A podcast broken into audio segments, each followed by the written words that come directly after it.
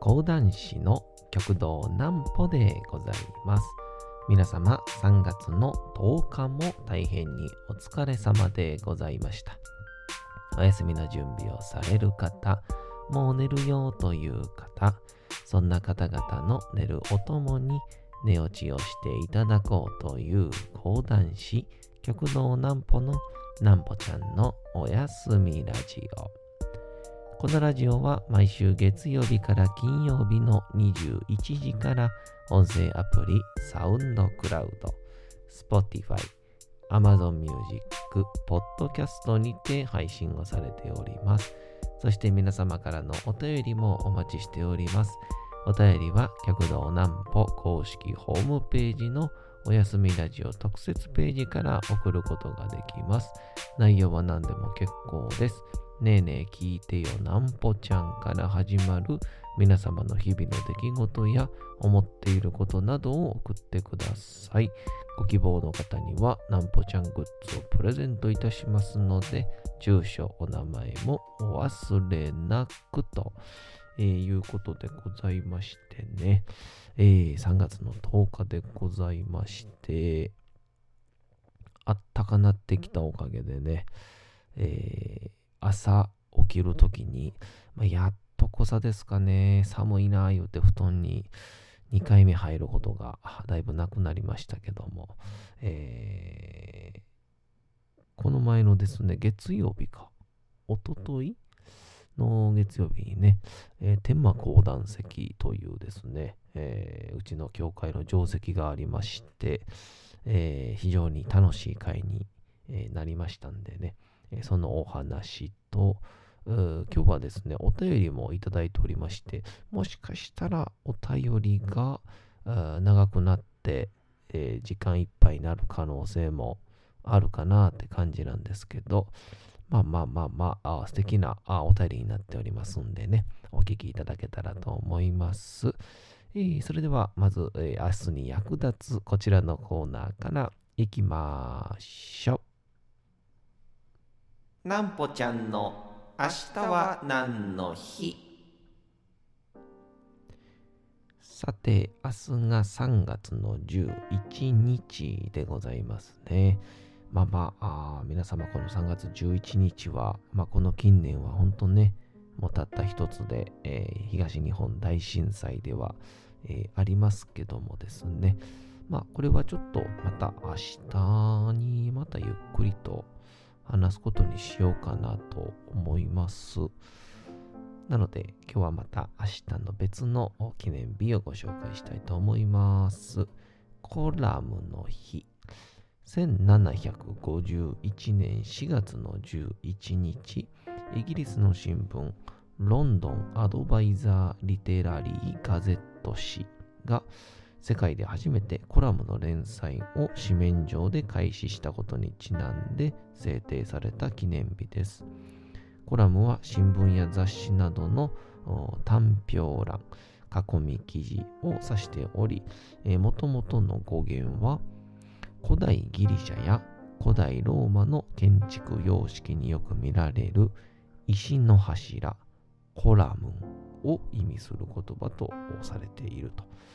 えー、前述の動詞が単表欄を載せた位置が、えー、紙面の縦の欄を利用していたこと、えー、記載内容が批評だった頃からその欄を柱に見立ててそこで行われる批評が一般的にコラムと呼ばれるようになったとされております。ということで。コラムね。今となっちゃうこのコラムって絶対ね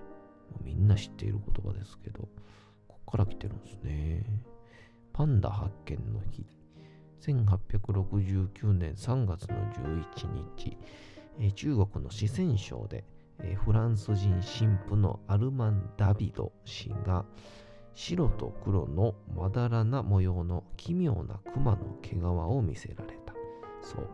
えこのことが西洋諸国にジャイアントパンダが知られるきっかけになったと、えされていることにちなんで制定された記念日です。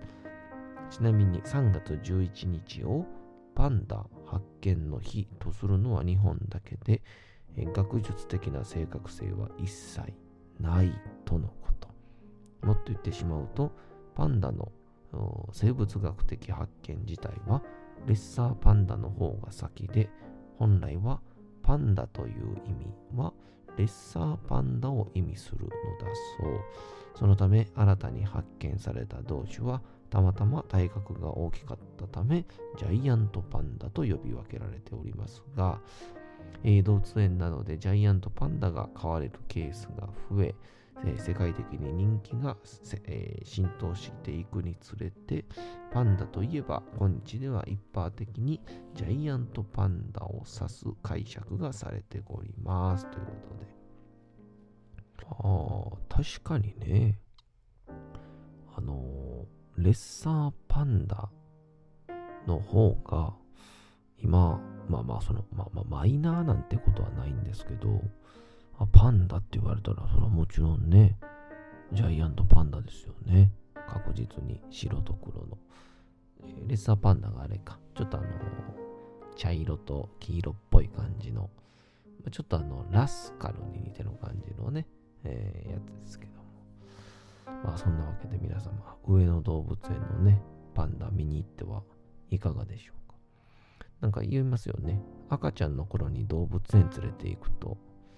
あの、アレルギーとか、なくなるよみたいな、言いますよね。その話すると長なりそうですね。お便りに行きたいと思います。ねえねえ聞いてよ、なんぽちゃんですね。ハンドルネーム、シュガーさん。あ、シュガーさんといえば、この前ね、名前だけ来てた人ですね。ねえねえ聞いてよ、なんぽちゃんなんですか、えー、先日謎のお便りを送った人です。本当にすみませんでした。送信ミスでした。送信ミスやったんですね。それをわざわざ僕が取り上げてしまって、えー、送ってもらうという えー、申し訳ありません。逆にすいません、えー、私はゲームが大好きな中学生です。えー、中学生？すごいな。うん。小学校の頃からゲーム機を握ってテレビの前でピコピコ遊んでいました。そんなあ、ずっとそんな調子で成長してきたので、最近困っているのは、読書がとても嫌いということです。読書の面白さがわかりません。本を読む時間がもったいないとまで思うようになっています。なんぽちゃんのおすすめ本はありますかあればぜひ読んでみたいです。ということで。かー、なるほどね。これはね。うん。まあ、聞く相手を間違ってる感じっすよね。うん、僕、僕自身がね、あんまり本読むの得意じゃないですから、うん、すぐ眠なるんですよね。あの、寝ちゃうんですよ。うん、読んでると、勝手に。で、気づいたら、なんか5分ぐらいうとうとしてて、ファーって起きて。で、起きた瞬間目すっきりしてるから、うん、またちょっと読むんですけど、また寝て持っててみたいな。あの、没頭してる人ってやっぱすごいですよね。えっ、ー、と、これに関しては僕のね、おすすめ本は、えー、多分ね、僕の、多分ねっていうのもおかしいんですけど、多分ね、えー、めっちゃ多分って言うてる。僕は、えっとね、えー、小朝師匠かな。春風亭小朝師匠の悩める落語家だったかな。悩める落語とか、あとは、本田正則先生の、えー、なんだっけな、えー、よし、なんか、吉本芸人に学ぶ人生のみたいなとかがあったりするんですけど、あのあたりがね、えー、一瞬にして読みましたね。うん。一日もかかってへんのちゃうかな。石腕の剣士中山明もよかったな。っていうのが、あの、多分なんですけど、あの、僕、シュガーさんがね、シュガーさんが多分本がね、苦手っていうのはね、えー、多分、あの、役、自分にとって役に立てへん本に頑張って挑戦してるかなって感じはしますよね。で、攻略本とかってね、もしかしたらあるかどうかわかんないんですけど、まあね、もしかしたらシュガーさんが攻略本は絶対読みませんみたいな、そのタイプの、えー、人やったら、あのちょっと申し訳ないんですけど、まあ、僕らの時代とかやったら、ゲームやったら、あのファミ通とかね、あの、あの、とか、ファミ通信とかか。あとは攻略本とかって絶対に必要やったんですよ。でそれでクリアしていくみたいな感じで。で、あれ絶対に読まないとクリアできないゲームとか昔結構あって、あれはもう無我夢中で片っ端からね、読んだりしたんですよ。で、多分シュガーさんもそういうの読むのかなで、多分まあ、大体の人が攻略本は読書と言わないよみたいなことを言うと思うんですけど、まあ昔も、あの、明治の頃ですか？特にあの当時流行って、今の時代にも残ってるような、あの、まあ、特にあのね、僕の同じ講談の世界の玉田玉秀斎先生の、まあ、先代が残した、えー、真田重勇士なんかは、まあ、当時、あの、青年労働者、なんかそういう鉄鋼で働くみたいな、そういう人たちの最大の娯楽だったらしいんでね。うん。まあ、シュガーさんもしかしたら真田重勇士って言ってもわからんかもしれませんけど、まあ、あの、真田幸村の周りにね、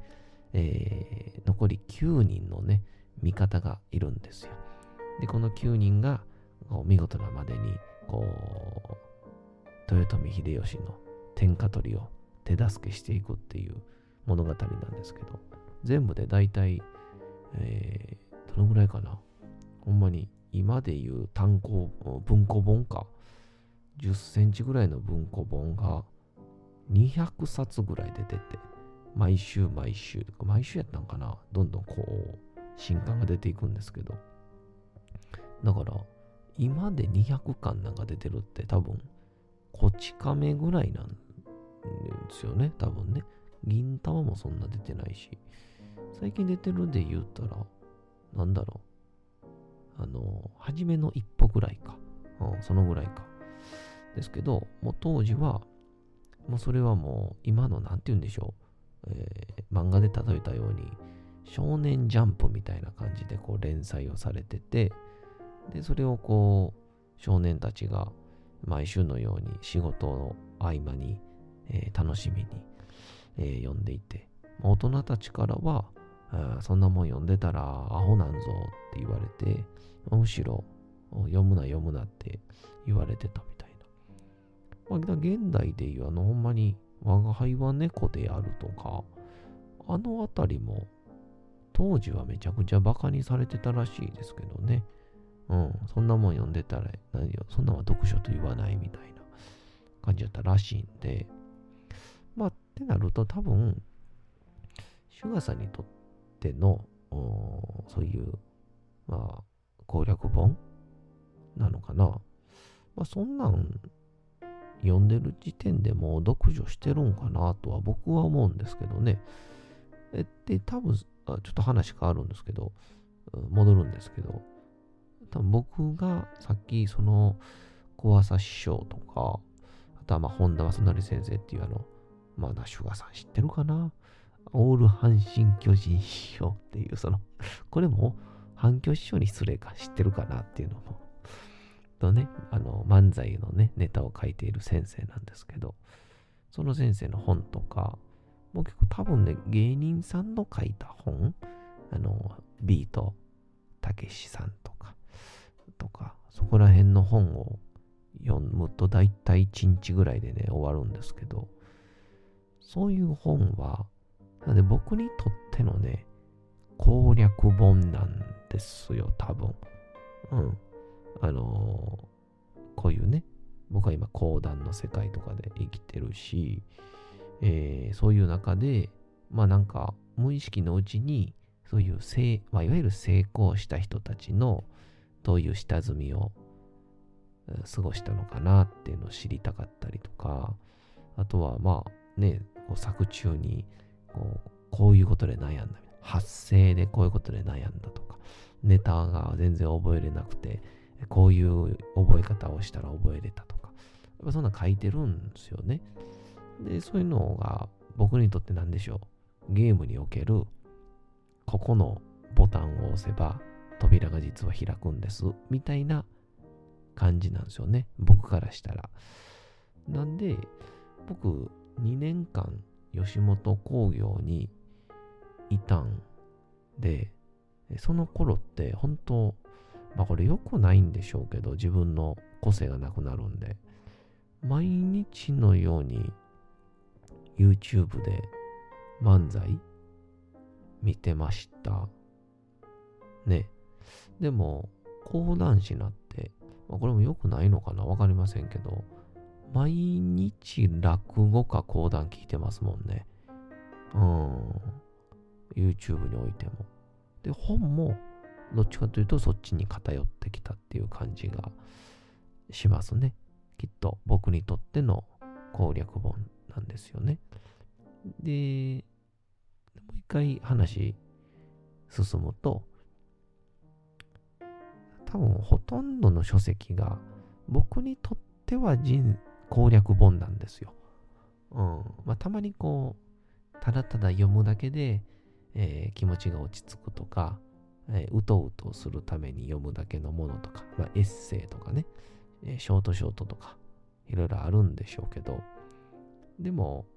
多分今現代に、その100年、200年残ってる書籍っていうのは、あの、書いた本人がどういう思いで書いたとかは別として、あの、現代でもなぜ生き残るかって言ったら多分それを読んで意味があるからなんですよね。うん。なんだろう。その、僕の大先輩から勧めてもらったトルストイとかのね、戦あの戦争と平和とか、とかって多分きっと今の現代でも、この国というものに対する攻略法とか、えー、人というものに対する攻略法、レ・ミゼラブルとか言ったら改革とか革命とかに対する、えー、経験とか則とか考え方とか、そういうものが多分散りばめられてるんで、それを現代でも人生の攻略本として読むっていう。うん。なんで、まあ、シュガーさんにとって多分ゲームにで読む攻略本なのか、まあ、ネットのね、そういう、まあ、ネイバーまとめとか、なのかわかんないですけど、まあそういうものと、この大文豪たちと言われてるね、あの、書籍、また、えー、ワンピースとかという漫画、多分ね、どれもね、あの、必要な人からしたら必要で、不要な人からしたら、ただただ眠い物語なんですよね。うん。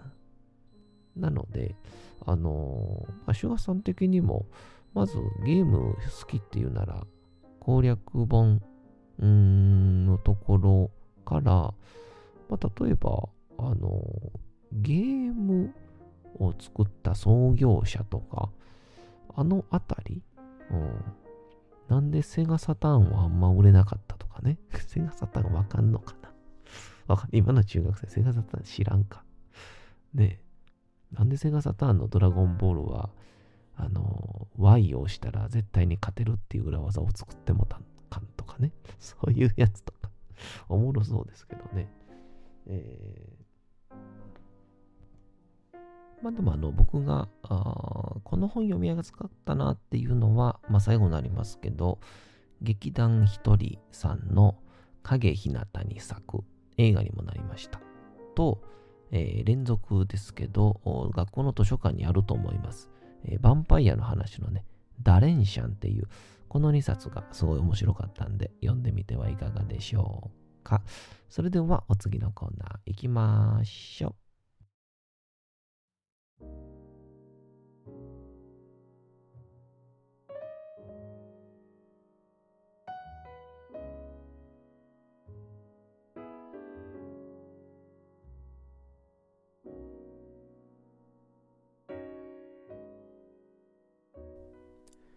さて、時刻はうとうと朗読会の時間となりました。皆様、小さい頃眠れなかった時に、お父さん、お母さん、おじいちゃん、おばあちゃん、お世話になっている方に本を読んでもらった思いではないでしょうか。なかなか眠れないという方のお力に寝落ちをしていただければと、毎日美しい日本語の響きで綴られた様々な物語、小説、詩をお届けしております。えーさて、えー本日お読みいたしますのは、えー昨日がちょうど3月9日でございましたので、えレミオロメンのね、え歌手のレミオロメンの3月9日の歌詞をね、ちょっと朗読してみようかなと思います。え改めて読んでみると、すっごく素敵な歌詞でございましたんで、えーぜひともおお聞きいただけたらなと思います。リズムなんかも頭で思い浮かべながら聞いてみたら楽しいんじゃないでしょうか。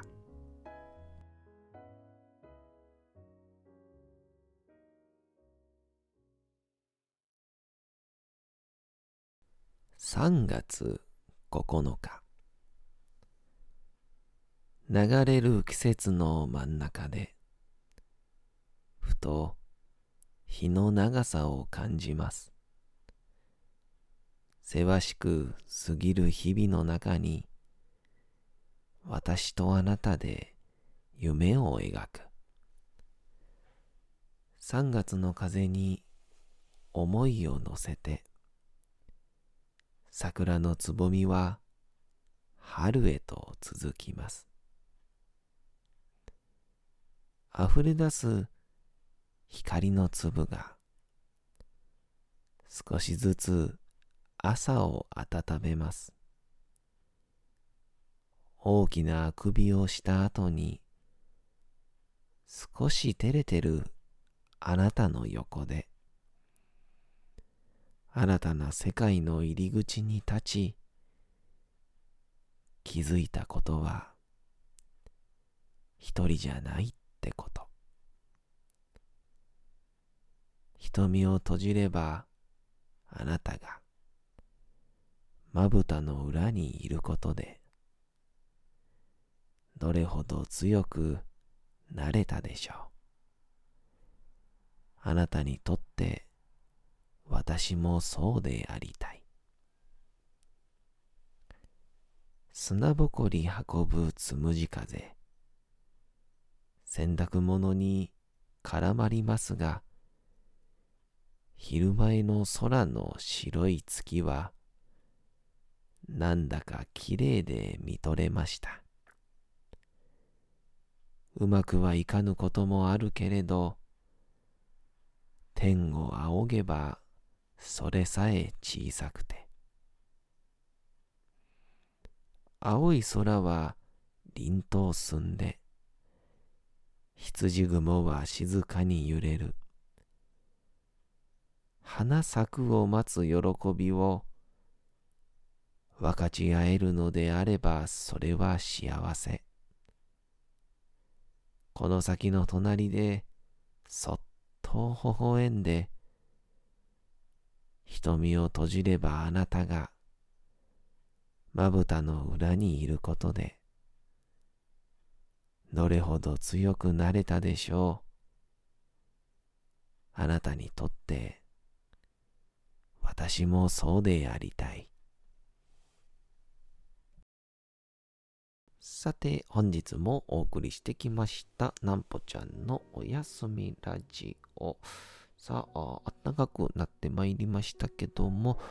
花粉など改めて気をつけていただきたいと思いますね。花粉でちょっと風邪っぽくなったりすることもありますから、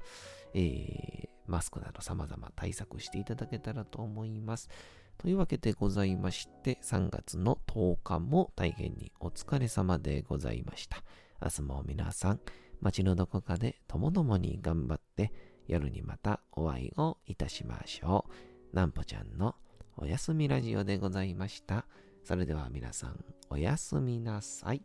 すやすやすやーん。